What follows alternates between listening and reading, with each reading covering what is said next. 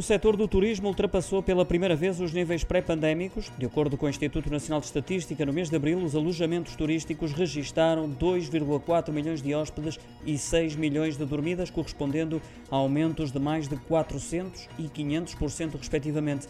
Em comparação com abril de 2019, ou seja, o período que antecedeu a pandemia, os crescimentos foram superiores a 1%. Ainda em relação a esse período, o mercado interno cresceu 15 pontos percentuais e os mercados externos diminuíram 4,4%. Quanto aos proveitos totais, rondaram os 390 milhões de euros.